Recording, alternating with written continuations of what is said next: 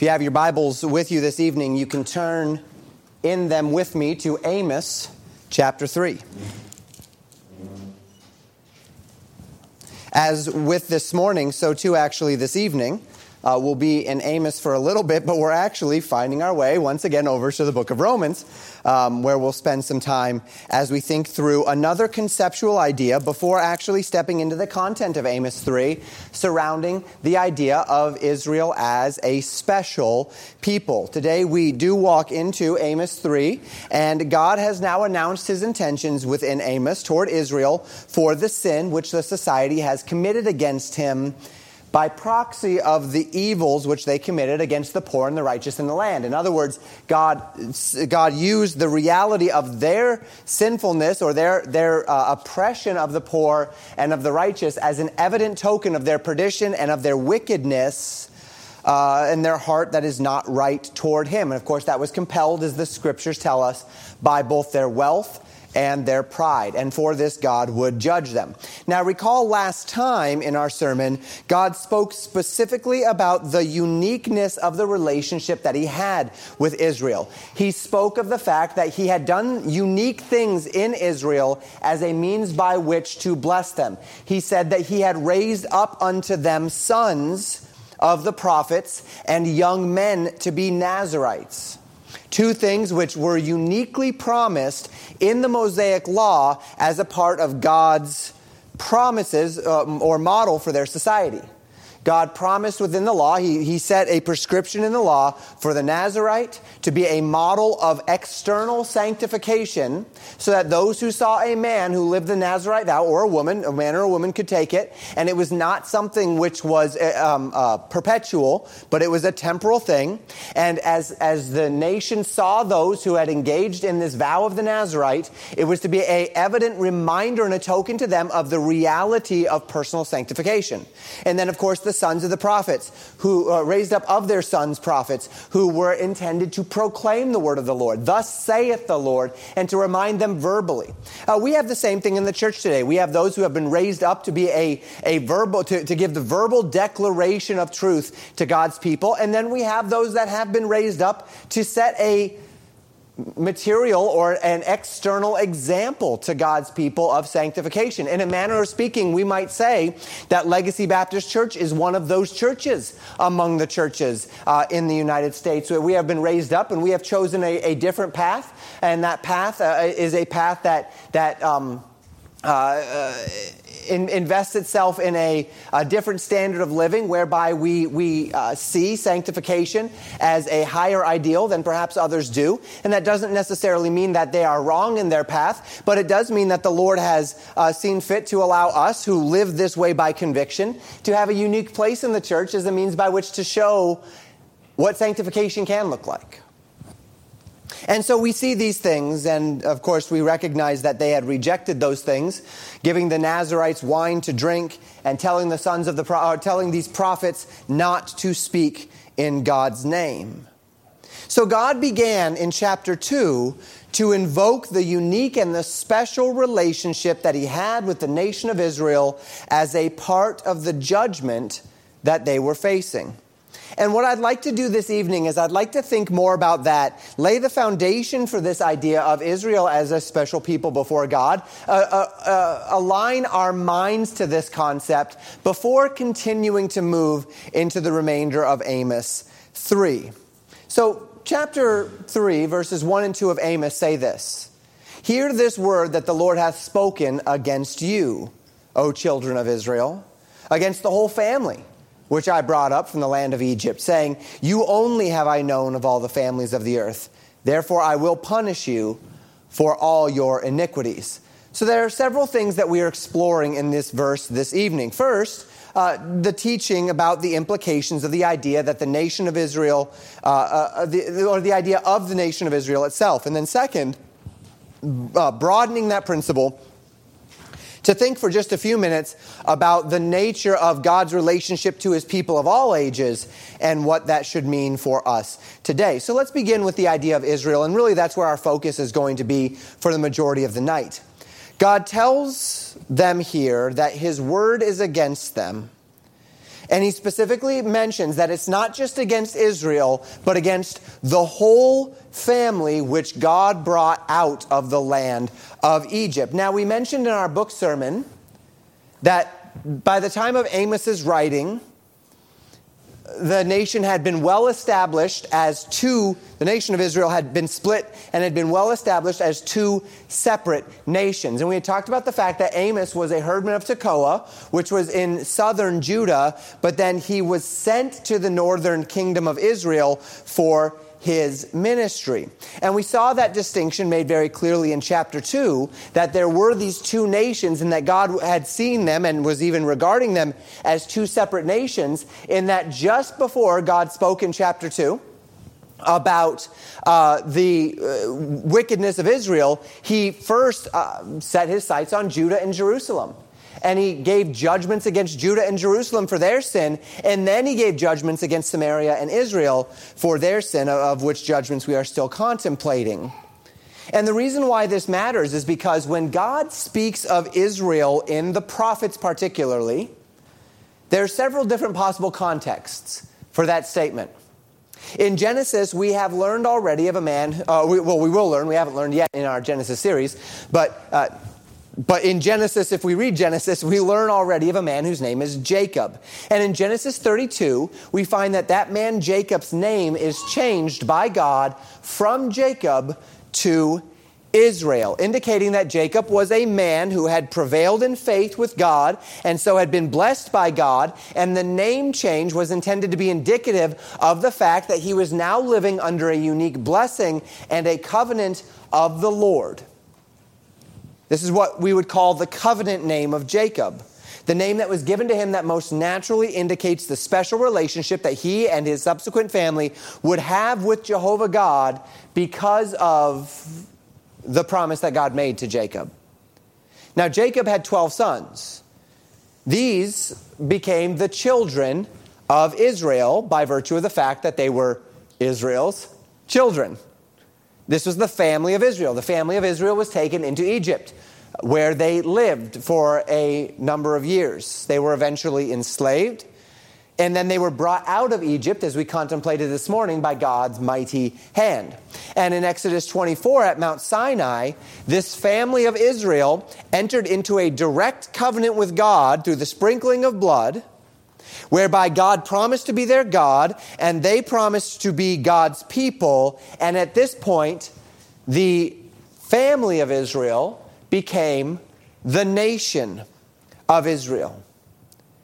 And this nation was a collection of 13 individual family groups that would become what we would consider for a time to be 13 individual tribal groups within a national collective one family, the children of Israel, the nation of Israel, however, in 13 tribes, and particularly in the time of the judges, those 13 tribes would operate uh, relatively independently of one another. They knew they were family. They would come together for various things. They all worshiped the same God. They all went to the same ta- uh, tabernacle to worship that God. They shared um, uh, the prophets. They, they did not necessarily always share the same judges.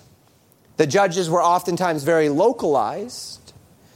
And for those 450 years, those tribes would be ruled over directly by God as administered through his high priest and would only thus remain loosely connected until the days of Saul. When the nation of Israel collected themselves together into a singular state, demanded a king, God chose that king. His name was Saul. And then came David. And then after David came David's son Solomon. And after Solomon came Solomon's son Rehoboam. And in the days of Rehoboam, Ten of the 13 tribes of Israel rebelled against the king and followed a man named Jeroboam into the forming of a new nation. They assumed the name Israel. Naturally, they kept the name because they were the vast majority of the tribes. And they set up a new capital in the city of Samaria. The tribes of Judah and Benjamin stayed together.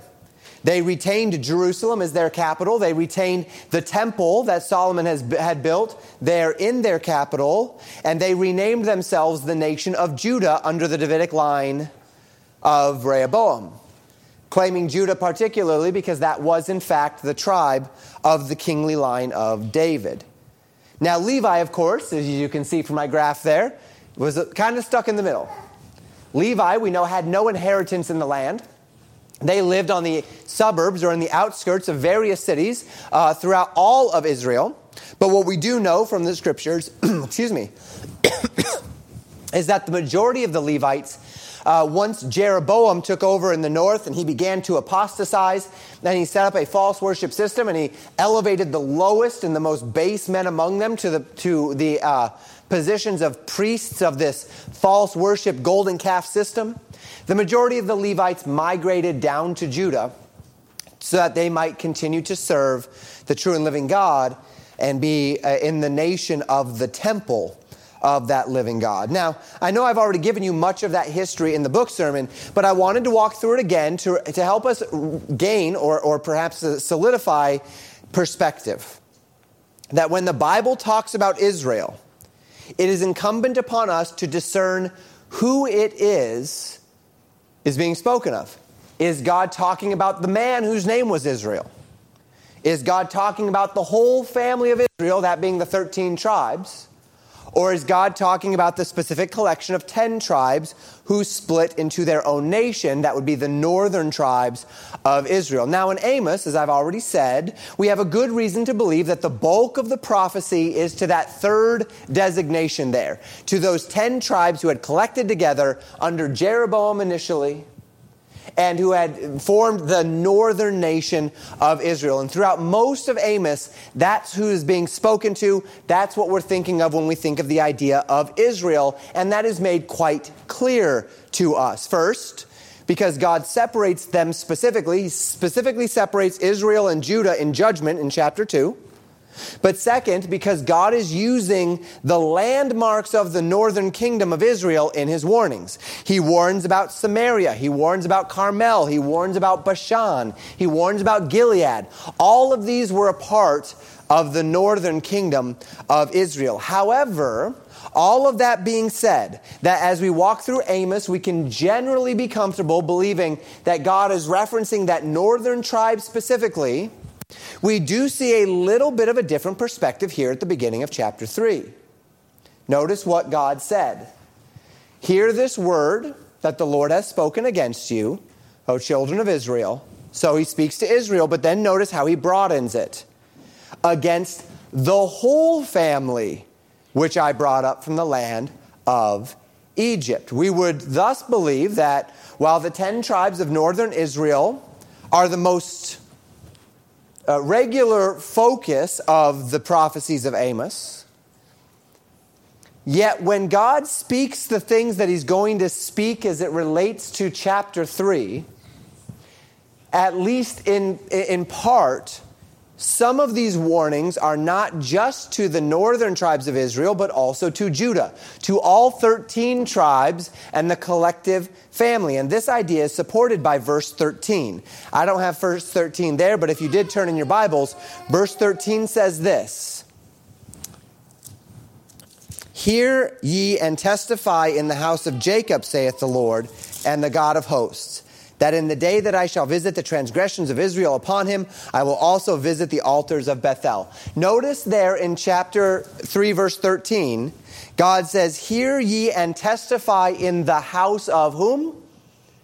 In the house of Jacob using not the covenant name of Israel, but the, the biological or the, uh, the, the birth name of Israel, that being Jacob, showing that we're talking about the blood lineage of the people, descendants of Abraham, Isaac, and Jacob, and thus comprising all those who are under that banner of Jacob, namely all 13, uh, 12 sons, but then 13, because God took Joseph's two sons, Ephraim and Manasseh, and gave them each a, a, a equal portion of the birthright. And so we have 13 tribes because Joseph's sons uh, were, were given equal measure and portion with Israel's other sons, thus making 13. tribes and 13 sons. And the warning that we find then to all the whole family of Israel, the whole family that was brought up out of Egypt, not just to northern Israel, is this that they will be punished for their iniquities. That's it. You will be punished for your iniquities. That's what it says in verse 2. I will punish you for all your iniquities. But notice also why. God says, You only have I known of all the families of the earth. We're going to talk a lot more about that next week. We're going to talk about the idea that God is, is punishing them for their iniquities specifically because of his unique relationship with them. And that's an interesting idea. We're going to take a sermon next week to explore that. But the reason why they have that unique relationship is because of this covenant. God is referencing that covenant idea that I already spoke of regarding the family of Israel in Exodus chapter 24, where beginning in chapter 20, God lays out his law and his expectations for the nation, and they enter into that covenant with him. And we aren't going to read all those chapters this evening. We're not going to read chapter 20 and 21. And uh, really, we'd want to start in Exodus 18 and read all the way to Exodus 24. And we're not going to do that this evening. But I do want to give you a good summary of these ideas. And we find that good summary in Deuteronomy chapter 7. In Deuteronomy chapter 7, verses 6 through 11, the Bible says this God, uh, Moses speaking, God God thus speaking through him to the, the children of Israel, and says this For thou art an holy people unto the Lord thy God. The Lord thy God hath chosen thee to be a special people unto himself, above all the people that are upon the face of the earth. The Lord did not set his love upon you or choose you because you were more in number than any people, for you were the fewest of all people, but because the Lord loved you and because he would keep the oath which he hath sworn unto your fathers, hath the Lord brought you out with a mighty hand, and redeemed you out of the house of bondmen, from the hand of Pharaoh king of Egypt. Know therefore that the Lord thy God, he is God, the faithful God, which keepeth covenant and mercy with them that love him and keep his commandments to a thousand generations, and repayeth them that hate him to their face, to destroy them. He will not be slack to him that hateth him he will repay them him to his face. Thou shalt therefore keep the commandments and the statutes and the judgments which I command thee this day to do them. So, this is actually the fundamental basis for what Amos says here in Amos chapter 3 that the family of Israel alone was the people that God had known. Above all the families of the earth, the family of Israel is a unique a special and particular family among the families of the earth to God. They were then, and what we'll see as we continue through the message tonight is that they are, in fact, still unique and special to God today. And for generations now, we have heard about the fact that Israel is God's chosen people. And this has actually become a controversy, even in the Christian church, with a, a, wing of the church saying that God is finished with Israel, that the church has replaced Israel, uh, and that thus the church is now God's chosen people, and Israel has no place, the nation of Israel has no further place in God's plans and others insisting that the nation of Israel is in, still, in fact, a chosen people unto God and still has a place in God's plans. And I'd like to talk about that with a chunk of the time that we have this evening as well. Within the scope of Old Testament revelation, there's little doubt in the Old Testament that Israel are God's chosen people. We've seen it already through Deuteronomy. I alluded to the covenant that was made in Exodus chapter 24. And we read even here toward the end of the Old Testament in Amos of God's particular care and focus upon the family of Israel. The controversy doesn't come until we start to study the New Testament. The Bible tells us in John chapter 1 verse 11 that Jesus came into his own, that the word that was made flesh came into his own, and his own received him not.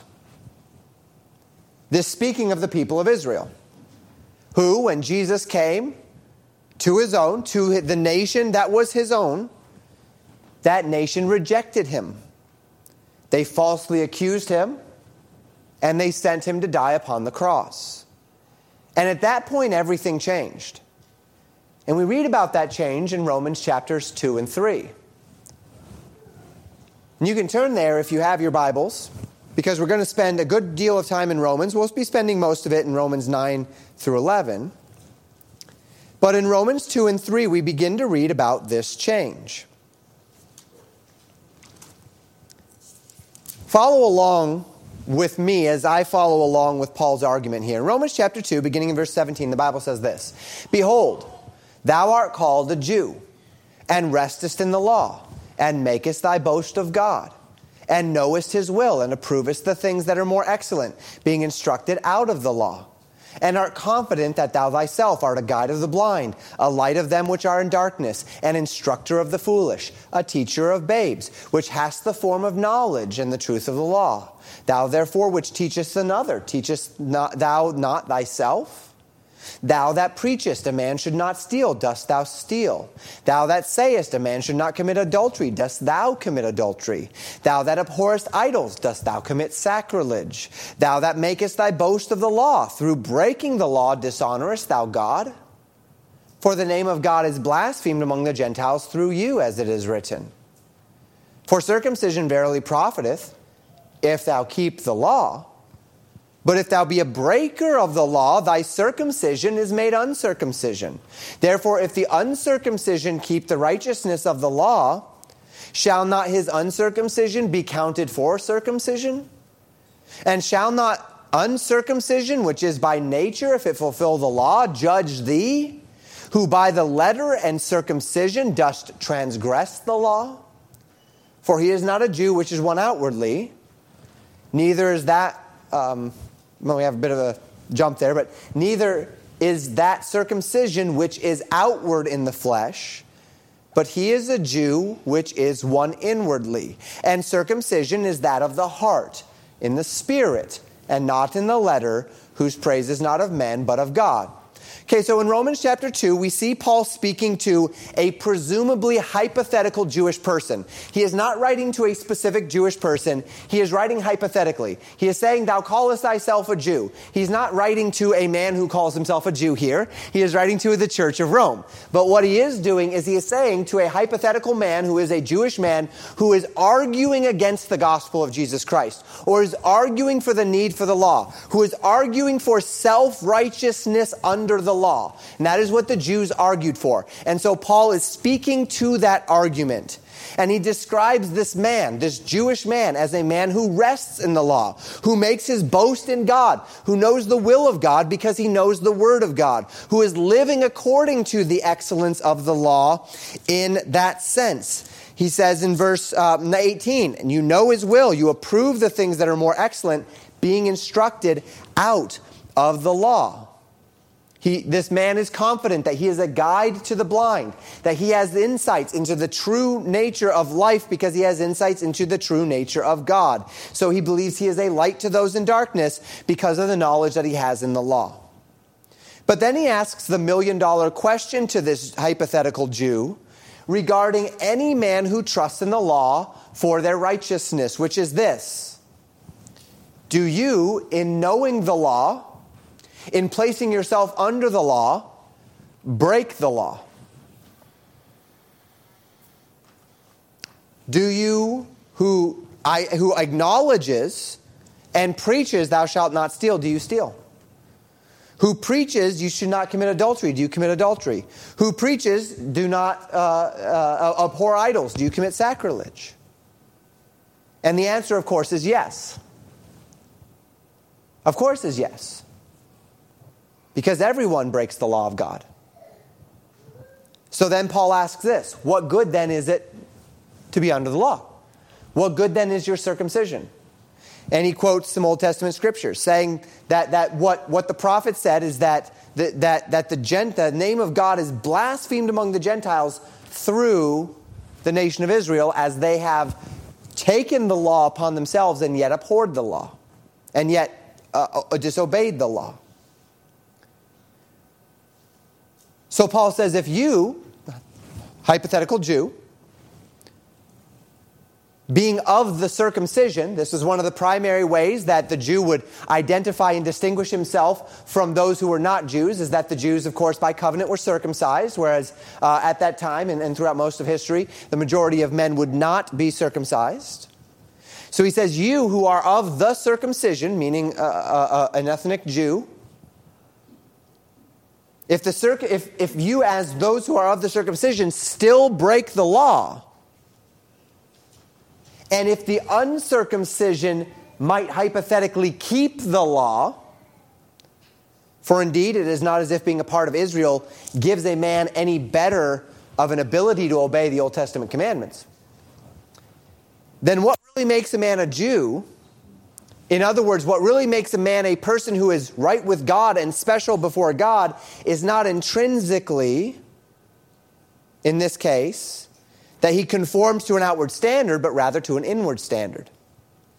Now, with what I've read so far, if Romans ended at chapter 2, we'd say, huh, well, it does appear then that the Jew is no longer anyone of the nation of Israel by bloodline, but rather the Jew is just the man who, in this case, if we, if we take the last few verses here, one who is a Jew inwardly, circumcision of the heart and in the spirit. Well, we know where that happens. Jeremiah 31 spoke about that. We know that that's fulfilled in all of those who accept Christ as their Savior. When we accept Christ as our Savior, we are circumcised of heart. We are changed in heart. We are given the Spirit of God. We are made a new creature in Christ. Okay, so if we ended, if we ended Romans in Romans 2, we would have to say, well, yes, the church has replaced Israel. Well, yes, Israel has no more place in God's plan. Even as we read in Ephesians chapter 2,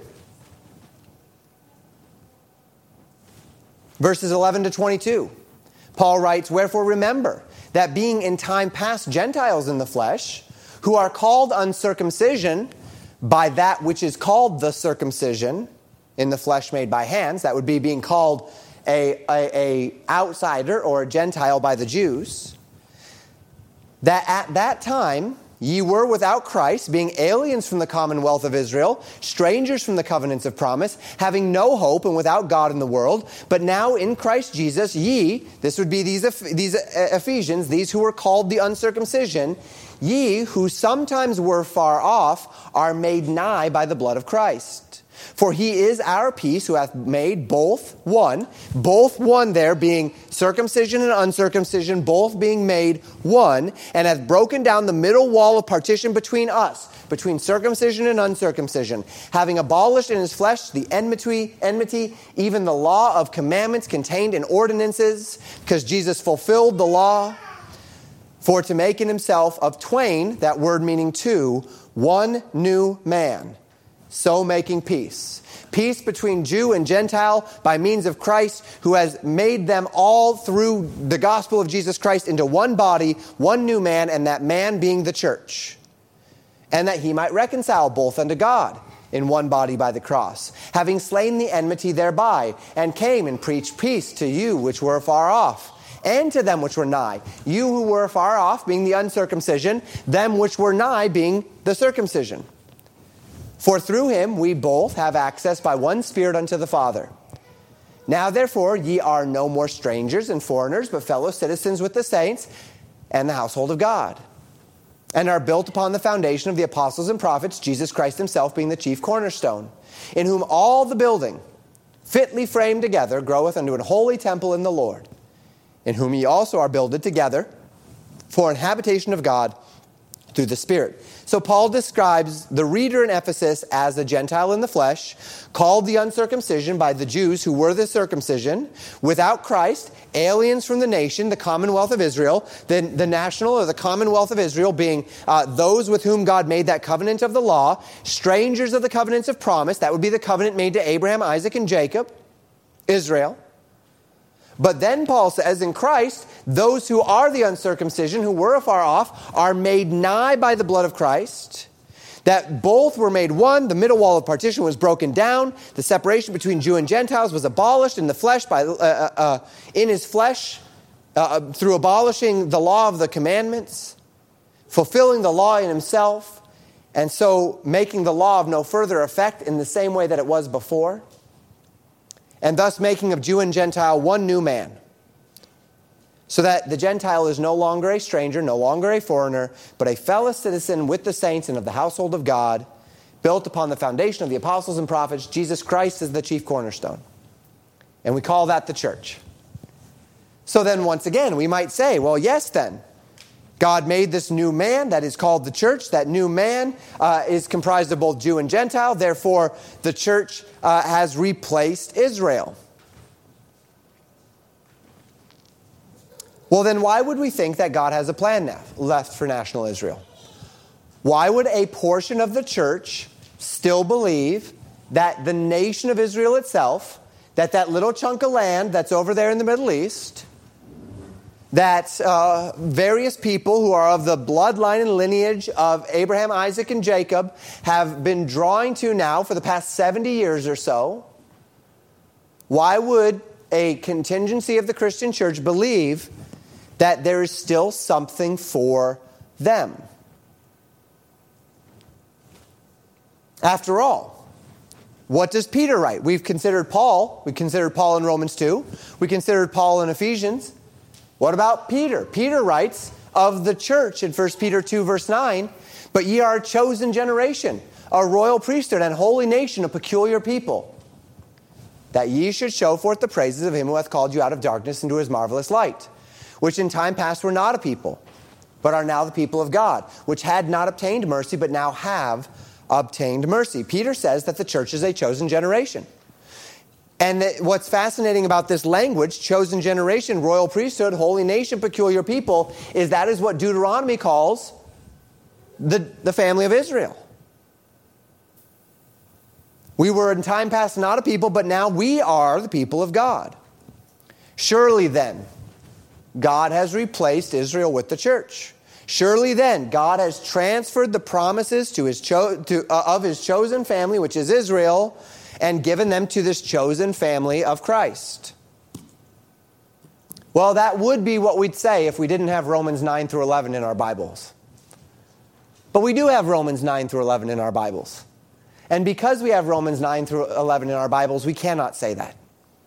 Because we have Romans 9 through 11 in our Bibles, we have to believe that God still has a plan for the descendants of Abraham, of Isaac, and of Jacob.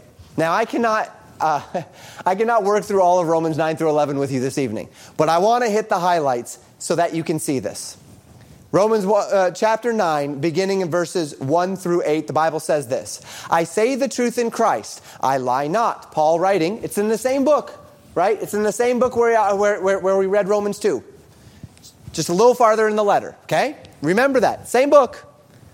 I say the truth in Christ, I lie not, my conscience also bearing me witness in the Holy Ghost, that I have great heaviness and continual sorrow in my heart. Paul writing, for I could wish that myself were accursed from Christ for my brethren. And notice who he's talking about when he's talking about his brethren here.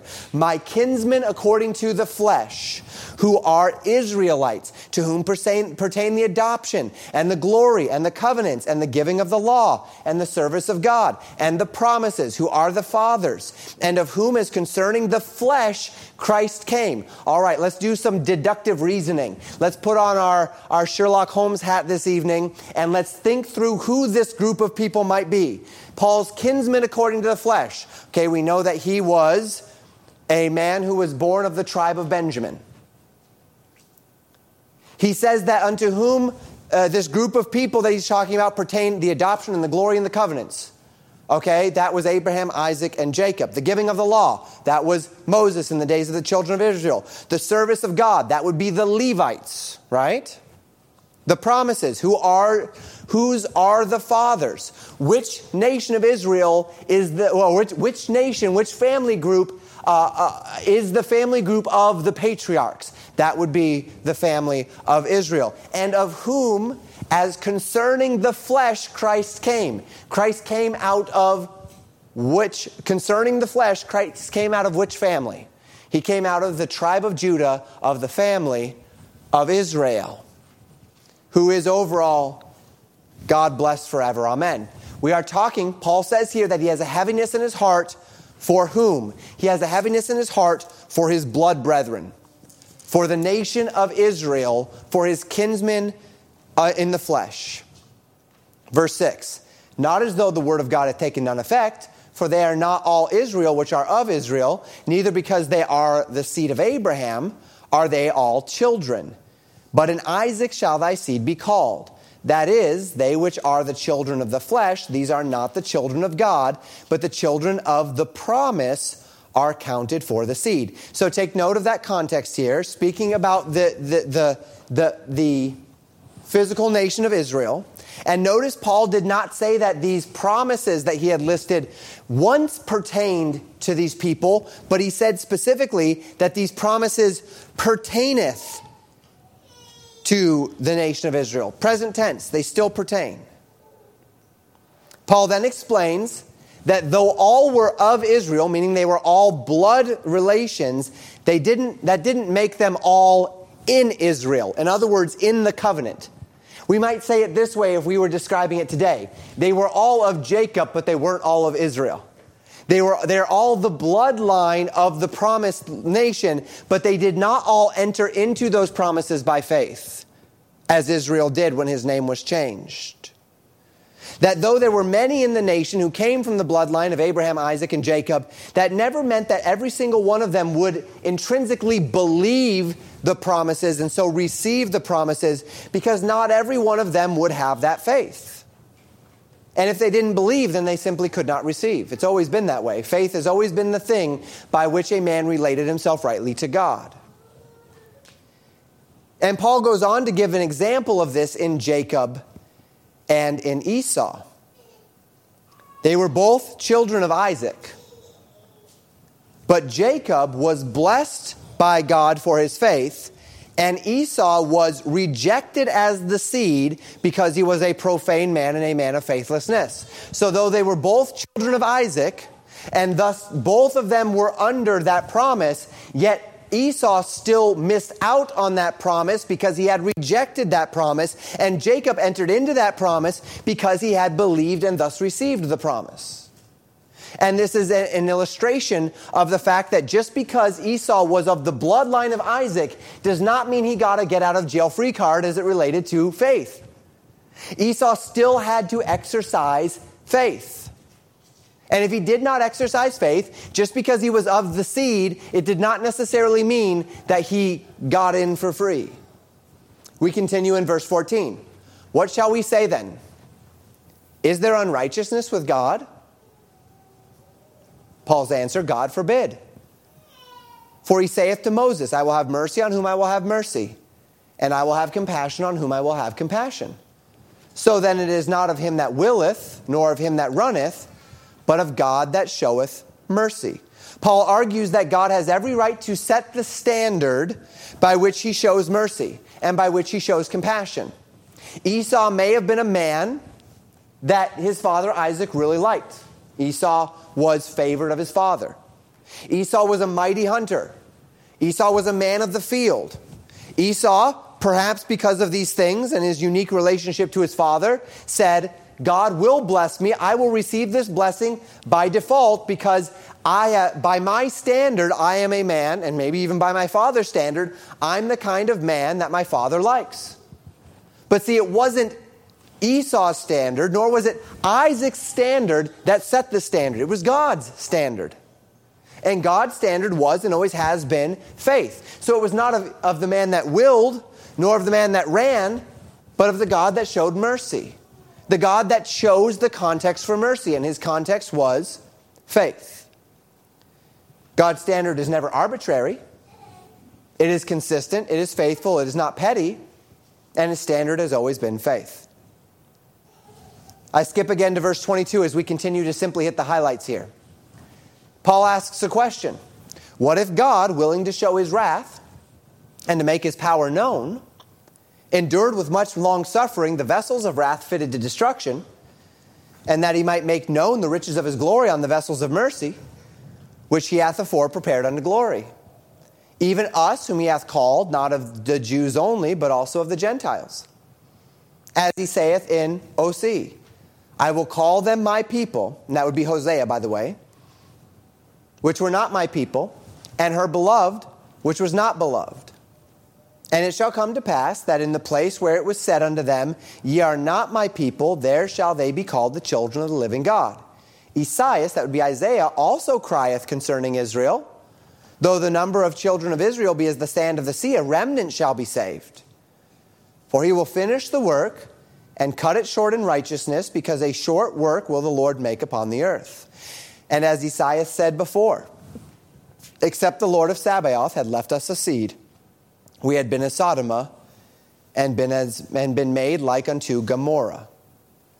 So Paul asks a question in this chunk.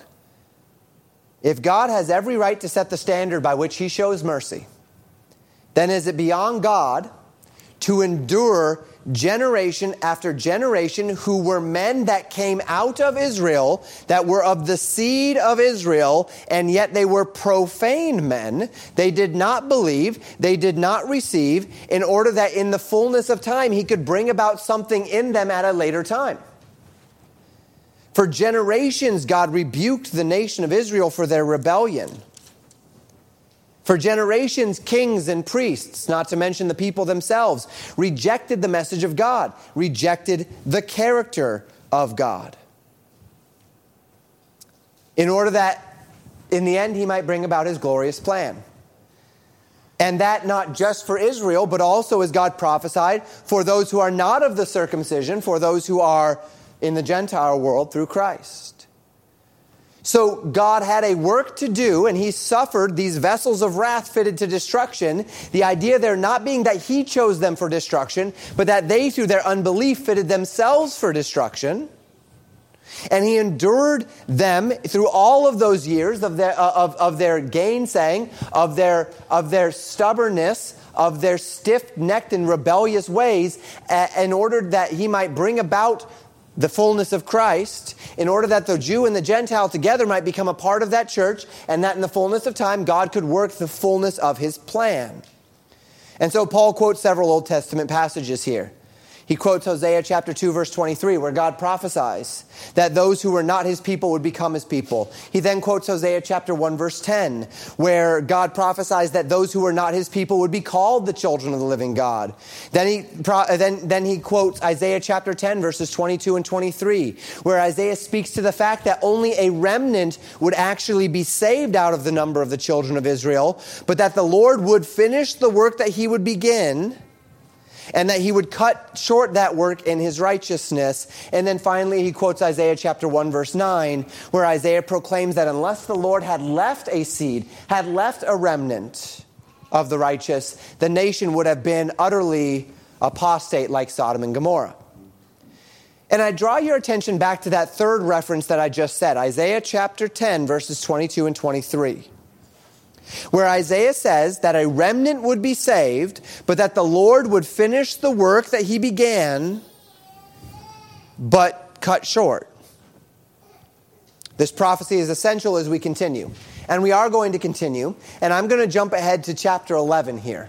I'm going to skip all of chapter 10, not because chapter 10 is not important, but because Paul's arguments in chapter 10 speak more to what God has transitioned to doing through the church something that we've already established. We've already established that in this time and in this place and in this age, uh, God is working through the church, through the body of Christ that is made up of Jew and Gentile alike, and that that doesn't matter within the body of Christ, whether you're Jew or Gentile, whether you're bond or free, whether you're male or female, we are all one in Christ.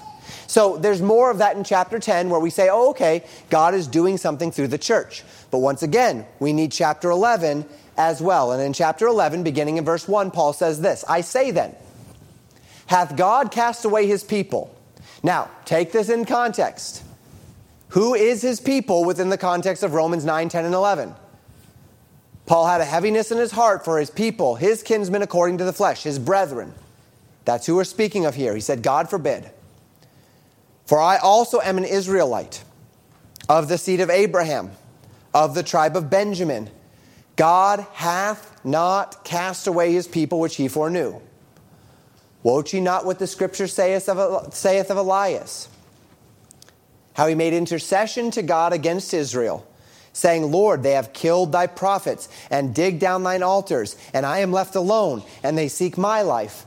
But what saith the answer of God to him? I have reserved to myself 7,000 men who have not bowed the knee to the image of Baal.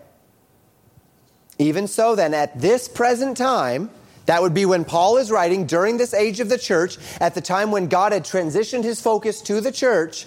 At this present time, he says, there uh, also there is a remnant according to the election of grace. There's a remnant of the nation of Israel that has entered into the election of grace. The election of grace is the church. We are the election of grace. Okay? So, Paul's first answer to the question of is God done with his people? Is God done with Abraham, Isaac, and Jacob? Is no, absolutely not. First, in that God has a remnant, God always has a remnant of his chosen people. And in this case, that chosen people is the Jewish people. God has maintained a remnant of them in the church from age to age, from generation to generation. And this doesn't surprise us, but it also doesn't answer our question. We all know that Jews can be saved today. We all know that Jews can be added to the church. The church began with Jews. The church was in, initially all Jews. It would not surprise us that Jews are still getting saved. But then has God cast off his people? Is that it? Is it just the remnant? Okay, God has not cast off his people, so are you just saying that, the, that, that, that, that Israel is not cast off because there's a remnant? No, that's not it either. And we know that from verses 7 through 10. Paul says, What then? Israel hath not obtained that which he seeketh for, but the election hath obtained it, and the rest were blinded. Okay, so Israel sought for the salvation of God. The nation sought for the salvation of God. The nation stood under Moses in Exodus chapter 24, and Moses took the blood of the lamb and he sprinkled it on the people, and they made a covenant. And then in Deuteronomy chapters uh, 28 and following, uh, there were great promises made of a day when God would redeem his people, and that people that were being spoken of on that day were the people that were standing before him, and he was preaching a sermon to them, and that was the nation of Israel. And so Israel has been seeking for this salvation, and Paul says, What? Have they not obtained that, that which they sought, and instead the election of grace has obtained it, whereas the rest have been blinded? According as is written, God hath given them a spirit of slumber, eyes that they should not see, and ears that they should not hear unto this day. Well, yes, unto this day, that's exactly it. Unto this day, the vast majority of those who were in Israel rejected God's covenant, rejected their Messiah, and so they have, have, have not entered in by faith. And only the election of grace, only a slim remnant of the Jewish people have actually entered into all of God's promises by grace through faith. And David saith, verse 9, Let their table be made a snare, and a trap, and a stumbling block, and a recompense unto them. Let their eyes be darkened, that they may not see, and bow down their back always. All right, so Israel has not obtained that which they sought. Only the remnant, according to the election of grace, that are a part of the church, have obtained it. Everyone else has been blinded, as Isaiah said in Isaiah 6, verse 9, as David wrote in Psalm 69, verse 22. So, yes, but that's not the whole story either. Yes, throughout the generations, many in Israel, the vast majority in Israel, have rejected the truths of God's word. And so have rejected God, though they be of Israel. Israel does not get a special dispensation. Those that are over there in Israel, that are faithful to the law, but have rejected Jesus Christ, are on their way to a sinner's hell. That's what the Bible tells us. Jesus said, I am the way, the truth, and the life. No man cometh unto the Father but by me. If they don't come through Jesus, they're not getting to the Father. Simply put. Yes, unto this day, in the age of grace, still only a believing remnant of Israel has found God's promises to the full. But that is not the whole story either verses 11 through 15. I say then, have they, who's the they here? The they is the nation of Israel. Have they stumbled that they should fall? So Israel has, for the past thousands of years, stumbled. They stumbled, Paul says, at the stumbling stone that was Christ. The Messiah came. They rejected their Messiah. They could not get over their self righteousness. They could not get over the idea that they were going to earn their way into favor with Jehovah God through their works. So they rejected Christ's offer of grace. And to that point, we, we, we, would recognize that they have stumbled. They have stumbled at the stumbling stone of Christ. So then Paul says, okay, the, this nation that has stumbled, have they stumbled that they should fall? We're not talking about the remnant according to grace here. We're not talking about those few Jews that have accepted Christ. We're talking about the nation as a whole. Has the nation stumbled and so fallen? And this is where the question is answered. Has God replaced Israel with the church? Has God rejected Israel entirely and the church has taken their place? And notice what he says. Have they stumbled that they should fall? Paul's answer is absolutely not. God forbid but rather through their fall, that's when they, they stumbled, that's when they rejected Christ, is uh, salvation is come unto the Gentiles for to provoke them to jealousy. That when they rejected Christ, that was when God said, Now I broaden this offer to the world. Jesus giving the parable of the man who had a wedding feast and he invited all of his friends and they all gave excuses. So the man says, Go to the highways and byways and find every single person possible and bring them into my feast. And that happened because his own people rejected him. Jesus came and he offered the kingdom. And he said, In order to receive the kingdom, you must first receive me and you must receive grace. And they said, Sorry, we reject that. And Jesus said, I cannot give you the kingdom. Let me open this thing up to everyone. So they stumbled, they fell, and their fall precipitated the salvation of the Gentile world. You and I have this thing called grace because Israel rejected their Messiah. And Jesus Christ broadened his viewpoint, his, his, his offer. But look at verse 12. Now, if the fall of them be the riches of the world, and the diminishing of them be the riches of the Gentiles, if the stumbling, that's the idea of fall here, if the stumbling of Israel brought riches to me and you, that would be the riches of grace if the diminishing of them brought those riches to we who are Gentiles, how much more will there be in the day where Israel in their fullness receives that? Verse 13 For I speak to you, Gentiles, inasmuch as I am the apostle of the Gentiles, I magnify mine office, if by any means I may provoke to emulation them which are my flesh and might save some of them. For if the casting away of them, bloodline of Israel, be the reconciling of the world to God through Christ, what shall the receiving of them be, the bloodline of Israel, but life from the dead? The nation has stumbled from generation to generation, but they have not stumbled that they should fall. The nation has not been cast off for good. When God made those promises in the days of Abraham, Isaac, and Jacob, when God made those promises, when Moses was preaching the promises of God in Deuteronomy, when Jeremiah said in Jeremiah 31 that there was coming a day where God would circumcise their hearts, was, he was, God was not metaphorically speaking to you and I alone. And Israel thought that God was speaking to them, but really God's going to pull the rug out from under them and give them nothing. That's not, that's not how that works. Rather, the Bible says, when, when Jesus came and Israel said, No, we do not want this kingdom that you're offering, it's not the kingdom we're expecting. God, re- God, God allowed that. God allowed them to stumble at the stumbling stone that was Christ, so that through their rejection of Messiah, God might bring about his eternal plan to offer salvation to the Gentile world, a plan which he has had in place since the beginning, which his prophets time and time again testified would happen in Isaiah and in Hosea as we think about it this evening.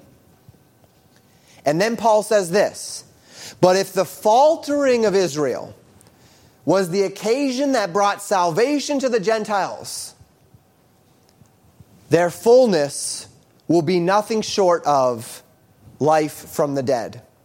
Now, this is as much a prophetic statement as it is a statement of exhortation.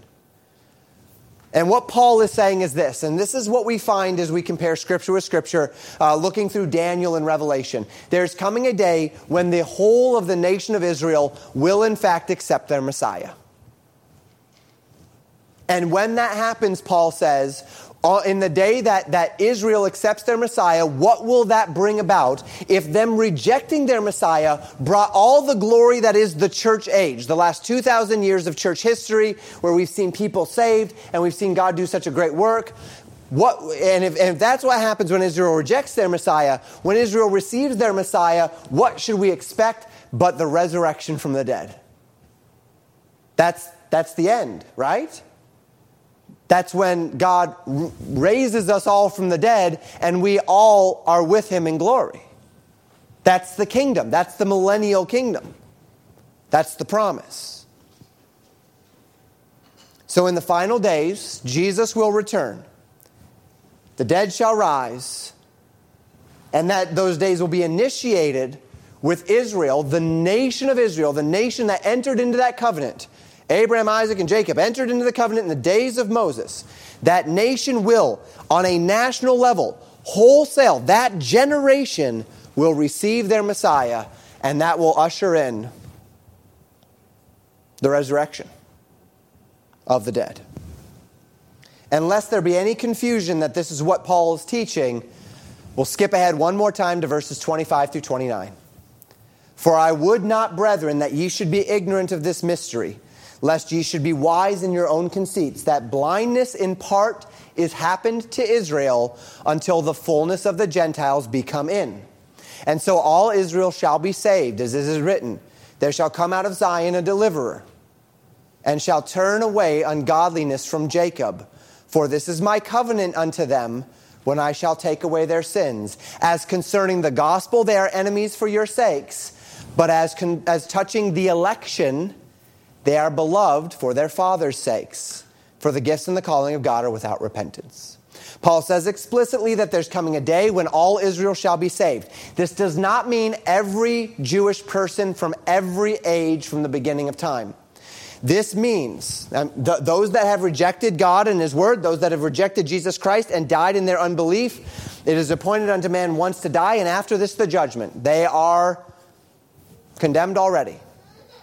But there's coming a day when that in that final generation of Israel, when Antichrist places himself upon the temple, the abomination of desolation takes place, and Israel flees for their lives into the wilderness, and the Son of Man returns in his glory, and his feet touch the Mount of Olives, and that mount splits in two, and the nation of Israel flees between that valley that is made of that mount as it splits in two. There's coming a day, and the Bible says that when Jesus appears again, they will look upon him whom they have pierced, and they will receive him as their Messiah. They will mourn for him and they will receive him for their own. When the nation of whom God said in Amos chapter 2, verse 2, You only have I known of all the families on the earth, this nation will finally align their hearts with God through aligning their hearts with his Messiah, Jesus Christ fulfilling the promise of God to the nation of Israel in Jeremiah chapter 31 that he would make a new covenant with the house of Israel and that he would forgive their iniquities and he would remember their sins no more. Now, for today, you and I have been ushered into the benefits of that promise. Israel has rejected it. To this end, Paul says here in Romans chapter 11 that the nation of Israel currently are enemies of the gospel but beloved of the Lord because of, the, of their election. Israel is an elect group as well. They are not in the election of grace, they are in the election of the covenants of Abraham, Isaac, and Jacob. But theirs is an election as well, and they are still beloved of the Father, though they are enemies of the gospel. And the reason why? Verse 29 because the gifts and the calling of God are without repentance. Once God has made a promise, he does not renege. He does not turn away.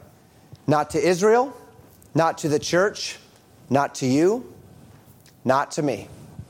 And so it is here in these last moments that I want us to think through that. It's been an involved message. I hope it hasn't been too much. But that nugget of truth is this the gift and the calling of God are without repentance. You know what the most blessed, most blessed element to me of thinking through the fact that God still has a plan for the nation of Israel, the most blessed thing to me of that reality, that God has not, He did not uh, pull the old trap door on Israel and say, well, you thought throughout all the whole, whole Old Testament I was talking about you, but I was actually talking about a different group that I'm going to rename Israel. Not you, Israel, but them, Israel.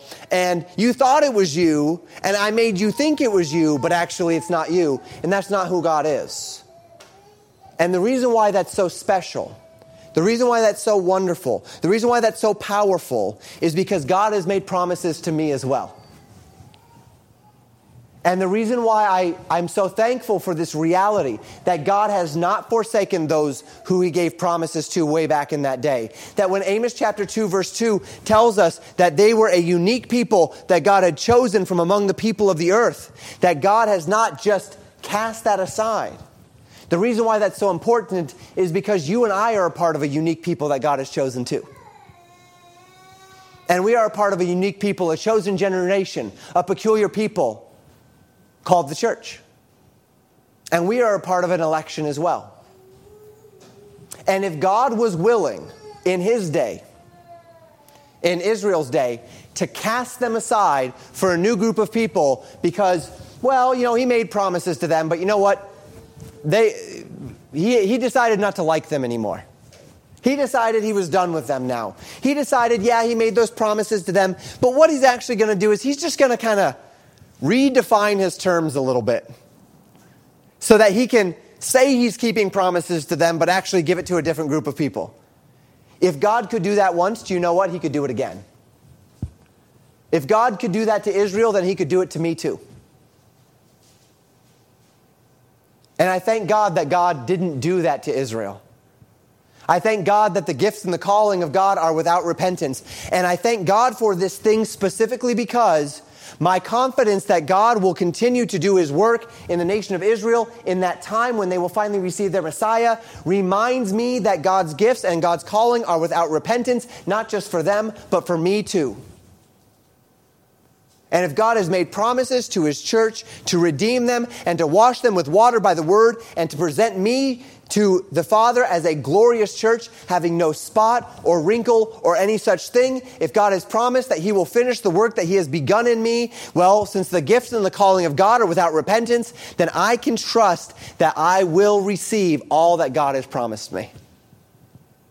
From the very beginning, when, when, when I heard that God so loved the world that he gave his only begotten Son, that whosoever believeth in him should not perish but have everlasting life, and the simplicity of the reality that Jesus died on the cross for my sins to save me, to do for me what I could not do for myself, to make me right with God, from the simplicity of that promise to the rewards, to the, the gold, silver, and precious stone, and everything else that he has when he says, I have gone to prepare a place for you, and if I go to prepare a place for you, I will doubtless come again and receive you unto myself, that where I am, there you may be also. And you know what? It's all true. And it's all mine, and it's not going to be taken away from me. And I know that because the gifts and the calling of God are without repentance. If he could have taken it, if he did take it away from Israel, then I'd better fear today. I better fear for the church because you know, if you look around at the institutional church today, the institutional church is not doing very well right now. The institutional church is a mess of selfishness, of pride, of greed, at least in the Western world, at least in the United States. And if any institution, if any group of people that claim to be followers of, of Christ or of God are worthy to be cast off into the abyss, it would be the, the institutional church of the United States. But of course, they are not all of the church which are of the church. Just because a person sits in a church on Sunday does not mean that they have received the promises. But to those who have received, but to those that believe, the gifts and the calling of God are without repentance. I thank God for that. I cling to that. And we can do so because we can get a hold of this reality that Israel too is a special people to God. It was said in Amos chapter 3 that they are a special people to God. It was said all throughout the Old Testament that they are a special people to God. And the gifts and the calling of God are indeed without repentance. Thank you for listening to Pastor Jamin Wickler from Legacy Baptist Church in Buffalo, Minnesota. More information about Legacy Baptist Church and a library of sermons are available at www.legacybaptistchurch.net.